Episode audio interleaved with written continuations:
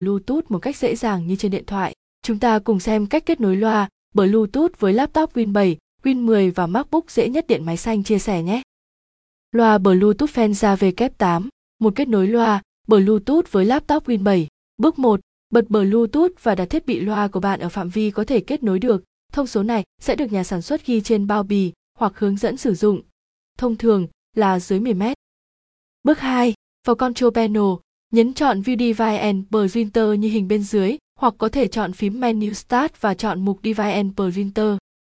Bước 3, cửa sổ mới sẽ được mở lên, nhấn vào Add a Device để thêm vào thiết bị mới. Lúc này, thiết bị sẵn sàng ghép đôi sẽ xuất hiện.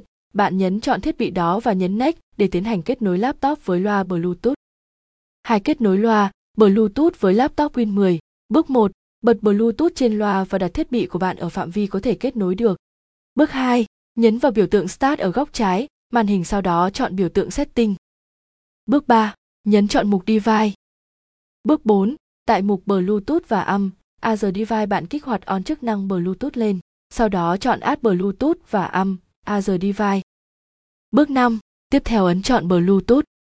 Bước 6, bạn chọn tên thiết bị loa sau đó chọn Connect để kết nối. Ba kết nối loa, Bluetooth với MacBook. Bước 1, bật Bluetooth trên loa và đặt thiết bị của bạn ở phạm vi có thể kết nối được. Bước 2, bạn chọn vào biểu tượng System Preference trên thanh đốc. Bước 3, trong cửa sổ của System Preference, bạn chọn vào biểu tượng Bluetooth.